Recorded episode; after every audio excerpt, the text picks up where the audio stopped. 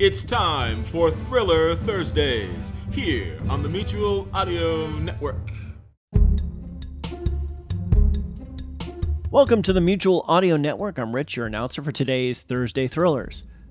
Every day we offer you a different genre of modern audio drama, like old time radio, but not old, relatively speaking, and not on the radio. On Thursday, we play mystery, detectives, action, adventure, and so on. First up is Blackjack Justice number 30. Now Who's the Dummy?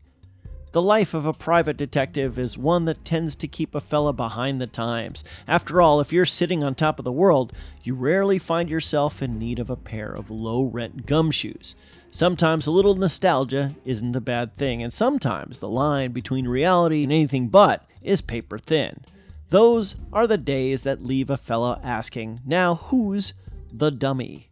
After that, you can hear Harry Strange number 214, Heads and Hands.